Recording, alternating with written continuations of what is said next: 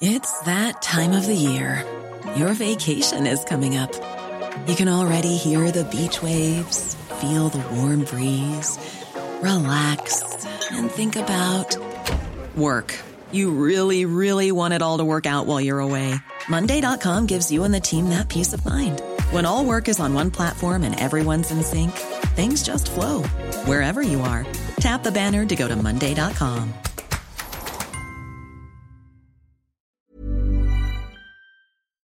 From Barangaroo Studios, this is the COB, brought to you by eToro. Invest in ASX shares with $0 commission.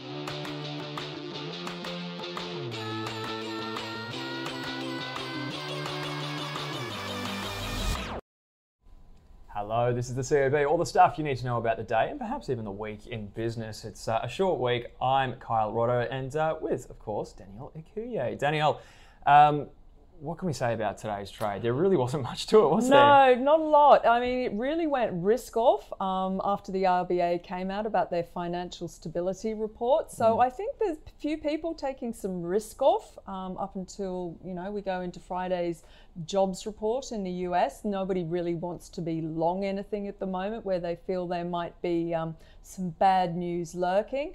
But I think volumes are really, really low at the moment, Kyle, and that is typical of the day before a long weekend, before a holiday, low volumes, prices tend to move more. Mm. Yeah, it's yeah. a wait and see game at the moment. It certainly is. Yeah, we're not going to be back on board until Tuesday. So with all the potential goings on on uh, Friday night and uh, going into to Monday as well, there's uh, there's a lot of risks that you are well attempting to, to react to on Tuesday morning if you if you're holding something uh, into the long weekend. But let's get to the three themes of the day because I think that takes us uh, to the point we're making here. And actually, I thought it'd be interesting to start with what we got last night out of the United States, which was some weak economic data. And I have to say, I nixed this from uh, Bloomberg, but it's the question perhaps we're asking now is bad news just bad news? We're used to bad news many more potential rate cuts and equities benefit from that. But some soft numbers out of the United States, the ISM Services PMI, as well as uh, the well, ADP, mm. private sector jobs numbers in America, both weaker than expected and perhaps pointing to a bit of a downturn. And well, that didn't seem to be treated too well by investors. No, absolutely not. So the thing the market has been overlooking, it's basically been saying, Kyle, that it doesn't matter if the economy slows down because interest rates will come down. So we're happy to buy big tech. We're happy to buy selectively. But at the end of the day, if the economy slows down, you are going to have those earnings downgrades, and we are going into the US reporting season. And I think this could be a real confessional time mm. for US companies because they really have to lay their, their cards out on the table now.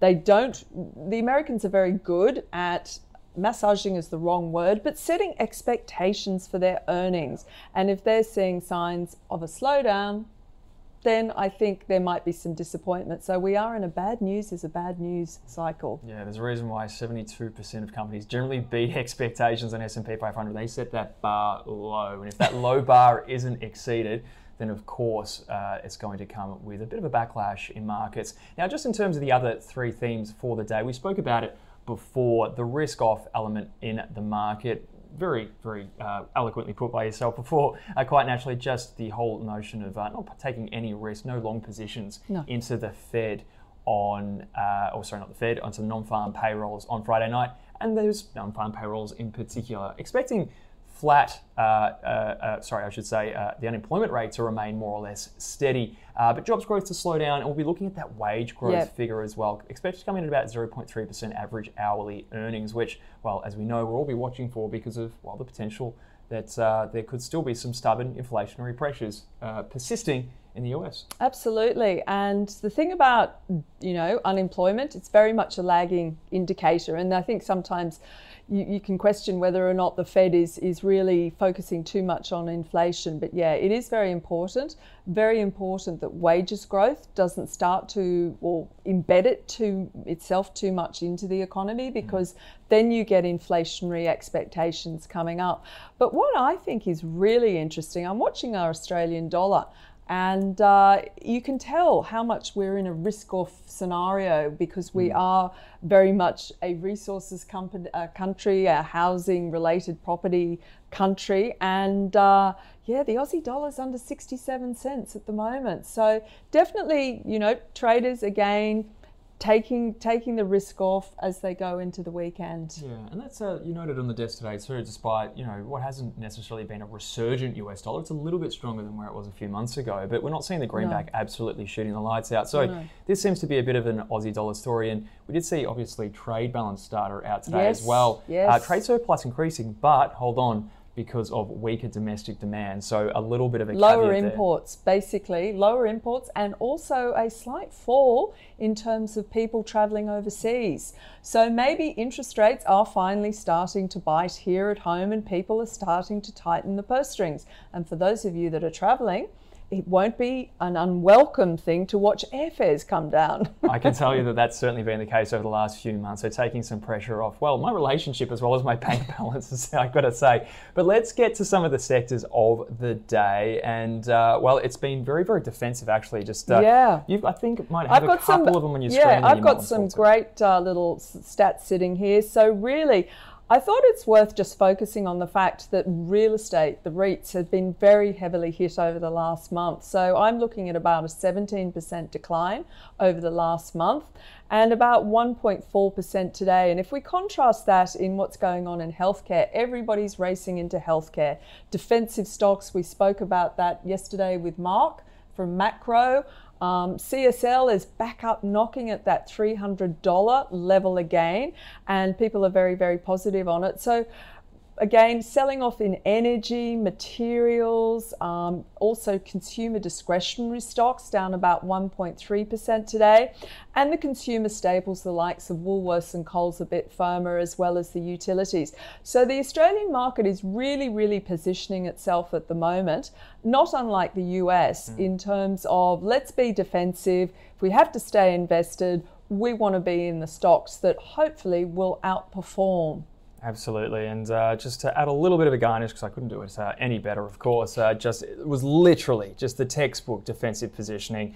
Uh, for some numbers for you, utilities 1.06% higher, healthcare just over 1.5% higher, consumer staples 0.35% higher. So there you have it. Investors looking for some comfort in those defensive names. But uh, just in terms, I suppose, of some of the big stories of the day, I guess the, the corporate news flow has been a little lighter. Some M&A activity this week has obviously caught the attention, uh, but otherwise today a little bit quieter. But uh, BHP in the headlines uh, program, uh, announced a program to support promising minerals explorers, and it will expand beyond copper and nickel to prospective uranium and lithium projects from September. Oh, uh, that's interesting. Lithium. Interesting. They're going into lithium because BHP mm. always said the lithium market wasn't large enough for them. They only wanted to go into you know very large secular growth and i do think uranium as well that's that you know we've been discussing uranium through, yeah. yeah. throughout the week and uh, it does seem to be as though there's much more of a push now at uh, looking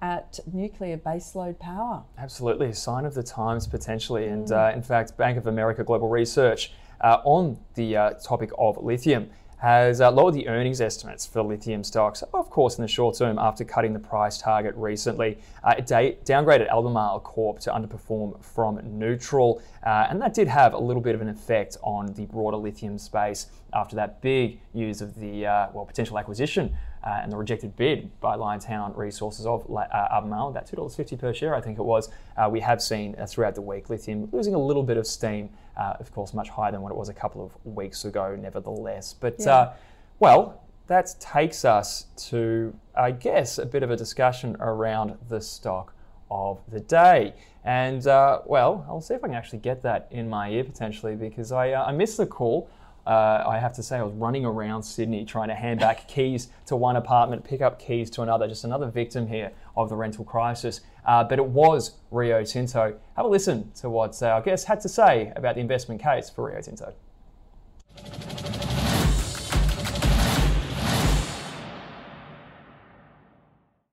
My only thing with Rio, I tend to agree with that analysis, and I'm and I think Rio is will be a better company in, in a year or two with that um, right. added diversification. Um, However, I'm very wary of buying cyclicals at the top of the at the top Right. of ranges into Probably a little bit more bearish on iron ore prices as well, mainly from a supply side point of view. So that's probably you can tell what our opinions on Rio would be just from that statement. Yeah. But the blessing and the curse of Rio Tinto is that it's such a large and complex business.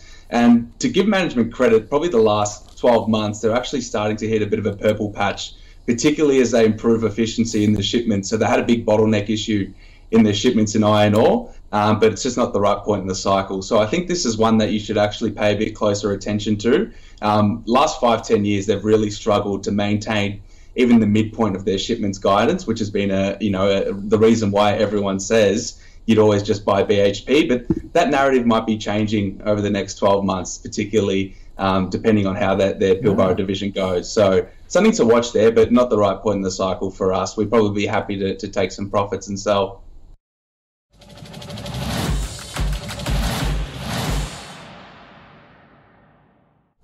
Okay, so that was Mark Gardner from Macro Capital and Daniel Ortiz from Stock Doctor slash Lincoln Indicators uh, talking about the investment uh, case for Rio Tinto. But Danielle, obviously, I wanted to ask you a little bit just on that. Um, I mean, are you exposed to the, the, the mining space or any of the big miners in particular? Because it seems to me that people have sort of, I guess, gone for the, the BHPs of the world over the, the Rio Tintos, perhaps even Rio Tinto trading at a bit of a discount to, to BHP. I mean, what's, what's your view on the space? Well, just speaking personally, uh, I like the diversification that BHP has, and uh, I really I wouldn't be totally comfortable about having greater exposure just to iron ore. I think the fact that BHP is very clearly trying to transition to the new secular growth themes within the clean energy space or you know diversifying away from the fossil fuels because I do apply um, albeit my own personal ESG filters, and it's worth stating that because a lot of ESG can be quite, you know, personal and judgmental. Uh, but for me, I just don't want necessarily pure exposures just to China. And I think when uh, we're looking at Australia and also the big tech companies over in the US, I think increasingly we need to look at them through the filter of the China America geopolitical risk. So BHP, diversification in this case is what works for me, but that's only me. Yeah, absolutely. And uh, well, those ESG filters can be very subjective. You're talking to a, a vegan here. So I own about four stocks and they're all about tech. So uh, that's uh, how tight I run those things for me. But uh, anyway, let's uh, let's go on to just uh, really quickly, just the, the view that you wrote today. Yeah. Of course, it's going to be in the, uh, the cl- uh, Close of Business newsletter sent to your inboxes. But a bit of an interesting discussion, especially, I suppose, uh, revolving a little bit around property once again, the big talking point for this week. Absolutely. Um, so there's some interesting figures that have come out of the US, and we know that US residential prices have been falling. And we also know that there's a lot of focus on what's happening with commercial property over there. You've had some redemptions in some of the closed end funds for Blackstone. Uh, and investors are basically pulling back. So these are quite, um, you know, it's not about being bearish, but we have to look at the facts. And US regional banks now have about 60% exposure to the US $2.9 trillion commercial property market. So Tony, our guest in the former segment, was actually talking about the fact that regional banks are under increasing pressure because they're losing deposits on one side. On the other side of the coin, they've got this huge exposure to commercial property. But what's happening in from the investor space is, is the latest sales of US rental apartment buildings, they're actually declining at the fastest rate since the GFC. So according to CoStar Group, US investors bought 14 billion worth of apartment buildings, which was down 74% from the same period a year ago. And that compares to a 77% decline in 2009. So I guess it's not about being necessarily bearish, but I think when Jamie Dimon came out, and made the point that the banking crisis isn't over. My piece today focuses on another gentleman out of the UK, Ian Harnett, who runs Absolute Strategy Research. He is a very interesting person to follow, and he just highlights that there is ongoing systemic risk he feels, and it's all about we had low interest rates, zero interest rates for such a long time that encourages a lot of borrowings. By definition, property is a highly leveraged asset. Mm. It's one of the reasons why Australians love it because they can make money out of it because it's leveraged. Of course, when interest rates are coming down, everything's fine. But when we've had the steepest rate rises in 40 years, when the tide goes out, we see who's swimming naked. And I think it really is as simple as that. It's not a hard concept to um, get your head around. And for investors, it's always about risk management. Absolutely. And uh, well, I feel like it's a subject of conversation we'll, we'll pick up again throughout the year as uh, liquidity conditions tighten. But let's uh, move on and get to our guest, uh, well, final guest for the day, final guest for the week. Henry Jennings from Marcus Today joins us now. Henry, I wouldn't mind actually getting your view, just because, if nothing else, it's the buzz topic for the week the risks in the property sector, the commercial property sector in particular. Even the RBA today in its financial stability report alluding somewhat to the risks in property. I mean, is this something that you keep much uh, notice of? It, it, it, plays into perhaps your estimations of the world. How do you interpret what's, what's going on there potentially, especially as it applies to, to the local market? Geez, Kyle, um, that's a question and a half just before Easter. Um, I've got to say, I, I'm not a commercial property expert by any stretch of the imagination. Uh, you know, when you look at the REITs, the, the big valuation uplifts have always come from revaluing the properties, of course, and that's uh, that's why they've been so attractive. Interest rates are falling. You know, the, the bond market yields have absolutely collapsed.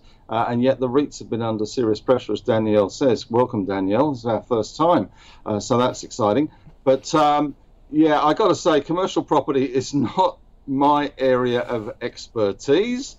And uh, it's always good to have a curly question before Easter, Kyle. So thanks for that. Well, let's I appreciate let's, it. Hey, Henry, our first time. Hi. I don't know how we're going to interpret that, but hey ho, let's go.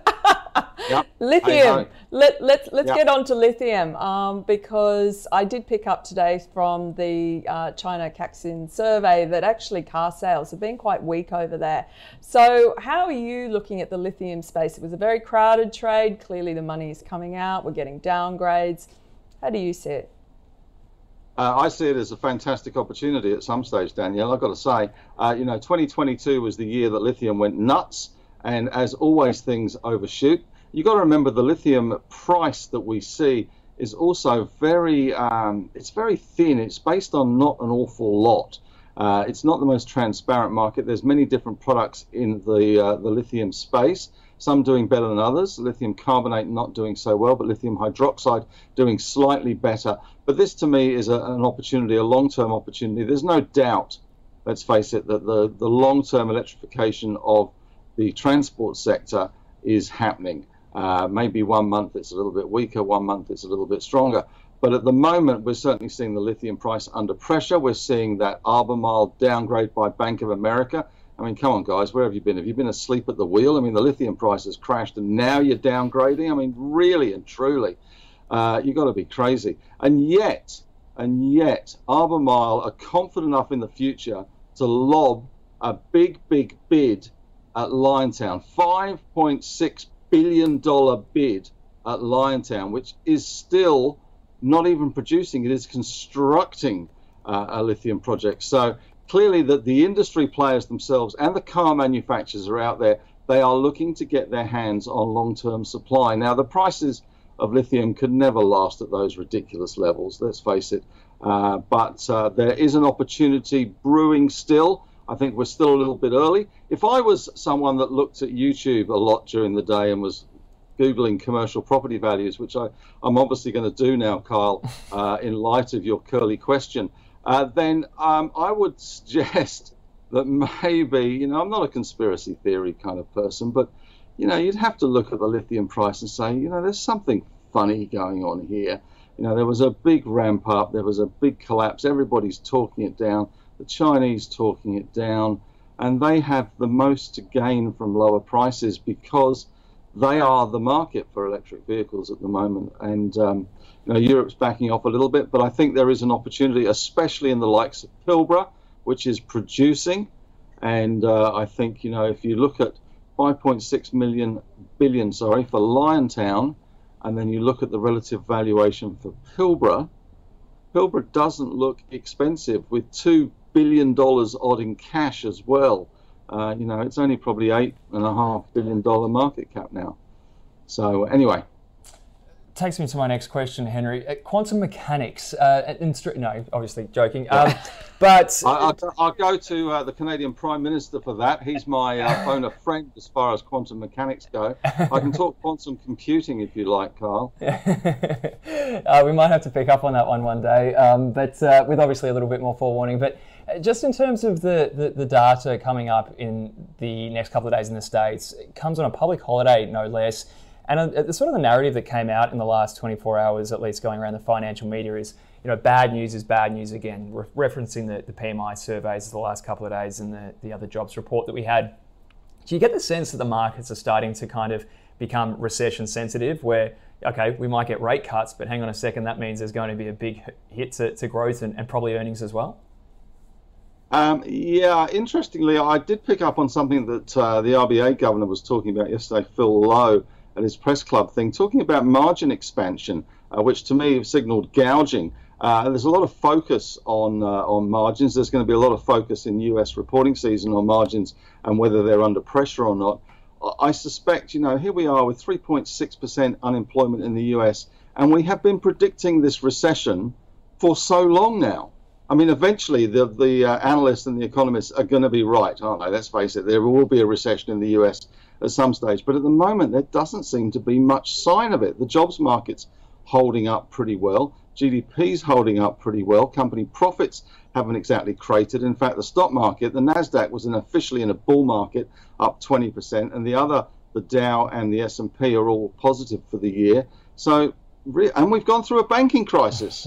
and of course there's commercial property to bear in mind as well. So you know there's a lot of things at play here kyle but um, you know by tuesday we'll probably have forgotten about the non-farm payrolls and be focusing on the next big thing to come out uh, of the us but um, yeah as long as it's within a kind of reasonable range i think the market will just do what the market wants and prepare itself for us reporting season and of course us for the budget come may. Yeah so, Henry, are you sort of positioning more in, in defensive stocks at the moment, or you're just literally, no, you're just staying with the stocks that you, you like, basically? Um, I don't do defensive, uh, Danielle, uh, really and truly. Defensive is cash. Uh, I, I, run a small cap portfolio, and that, by virtue of what it is, is not defensive.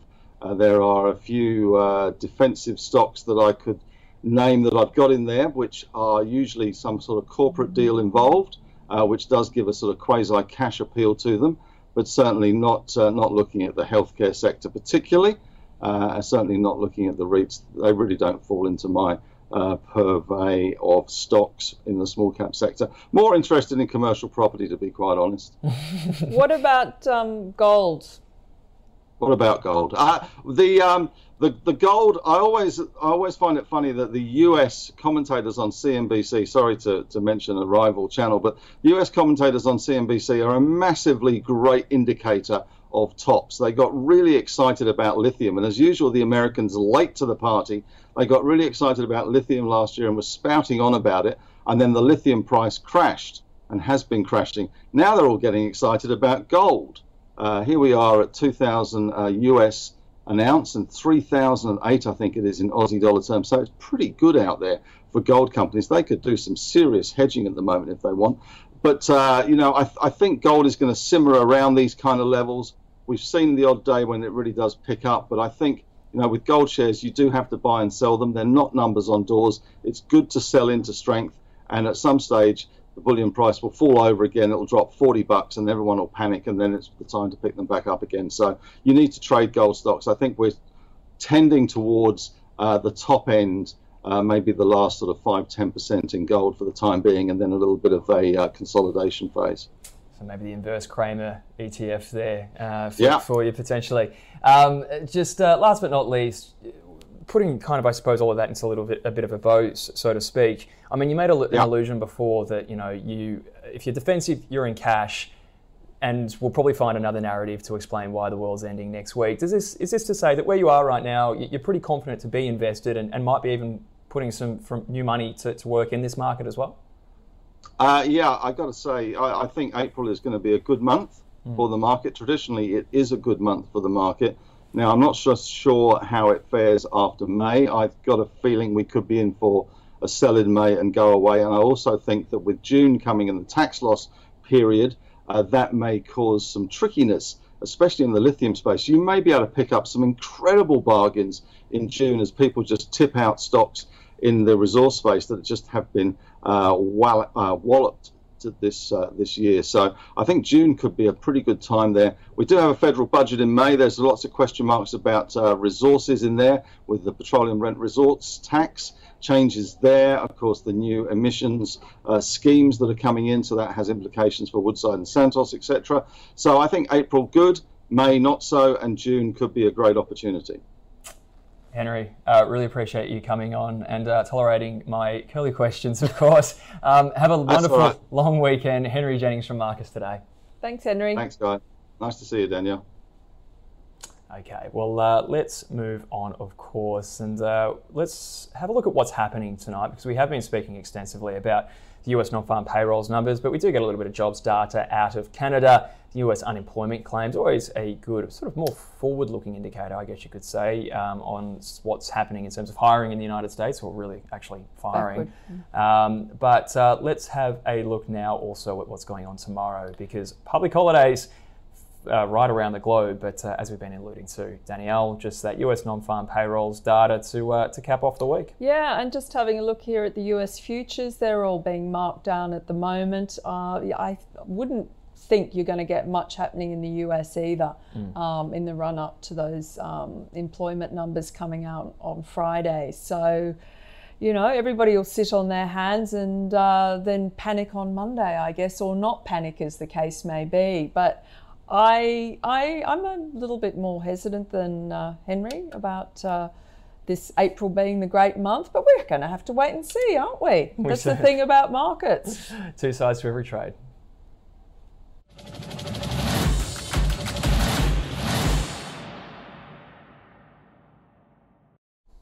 Okay, well, let's take a look at the leaders now of the day. And while we have been talking a lot about a bit of a defensive skew potentially, uh, there's no kind of theme that jumps off uh, the, no. the, the, the screen at me right now maybe even you could say as well some moves could be exaggerated by the fact that you know volumes are a little yeah. bit lighter liquidity can be a little bit thinner uh, but Imugene up the top of the table there, 7.4%. Anything that jumps out to you potentially, Danielle? Maybe I, the ones that you might have in your portfolio? Yeah. oh, I can't go revealing all of that. No, Everyone magician never reveals their exactly. secrets. Exactly. No. Uh, I think the ASX um, might have had some good numbers, some good monthly figures there, and uh, obviously the whole CHESS imbroglio and blockchain has really been sitting on that share price for quite a while. so they might have had some better than expected monthly figures there. Silver, um, Henry's absolutely right. CNBC has been talking a lot about gold, uh, but they've also been talking about silver. So maybe that's why we're seeing Silver Lake Resources again in mm. one of the winners. Bega, not so sure, might be a special situation.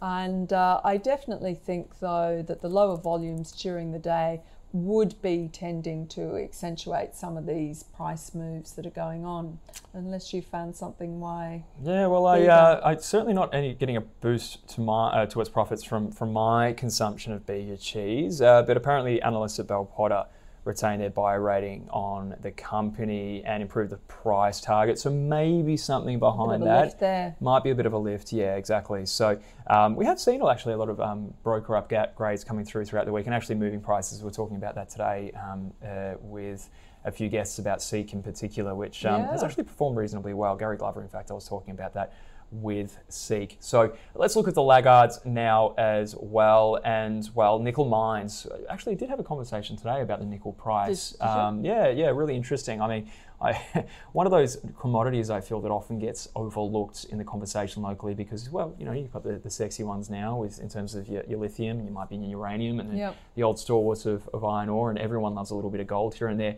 Nickel's uh, market dynamics are fascinating, especially with what happens in Indonesia and what have you, but our prices have been trending uh, lower uh, recently, and I, am not sure exactly why that, that necessarily is uh, is the case. But nevertheless, nickel mines off by 6.11% today, your worst performer. Ingham's, well, people are eating cheese, maybe not chicken, yeah, down 5%. Yeah, I think um, there is bird flu oh, again oh, um, in China, uh, China, Japan.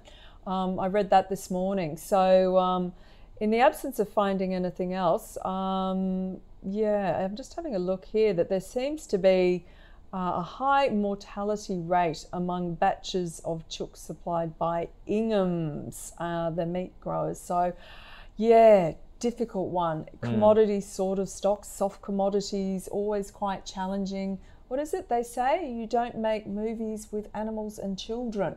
Could be a little bit the same. Same with your stocks. investing. Well, Yeah. defi- definitely with investing. Don't invest in anything that uses children in anywhere along the supply chain. I have to say that Barring much. that, Or- but just just animals in general. No animals or children when you invest. That's that's that's Danielle's ESG filter right there. So like, okay, no animals, no children. I'm all right with it.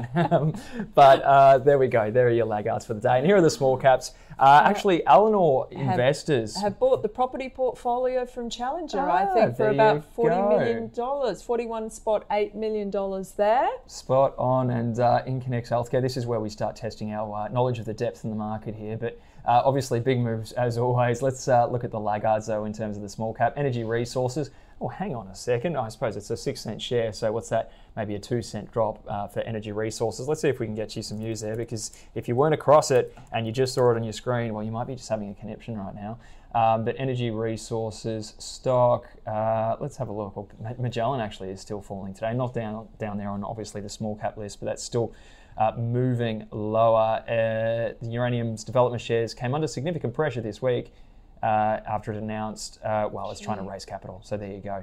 Um, it's raising it at, at a discount. So that's uh, contributing to, to that weakness. In fact, that news came from earlier in the week. Um, let's move on, shall we? So there's your, your small cap moves. I felt uh, very much inclined to try and get that energy resources news to you because that is a fairly big drop. But lo and behold, final day of the trading week, we have given up uh, 0.31%, Danielle. And actually, I think for the four days, we might be, if not slightly higher, more or less flat. So you're kind of a bit neutral. We've, wrap we've really up. been tracking around um, that 7,200 level once we came through it on the ASX 200. And uh, just looking at the ASX 200, it actually came off its lows. It was off about a half a percent at one stage and closed down about a quarter of a percent. Uh, yeah, so really, markets, I think markets are, are, are looking for a lead and uh, they are tracking sideways. There's lots of rotation going on.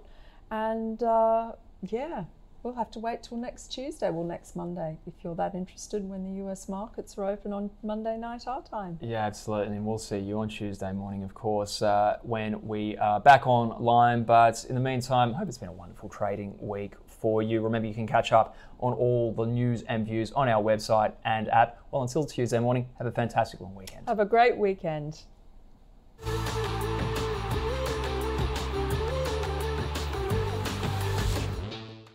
The COB is brought to you by eToro. Invest in ASX shares with $0 commission.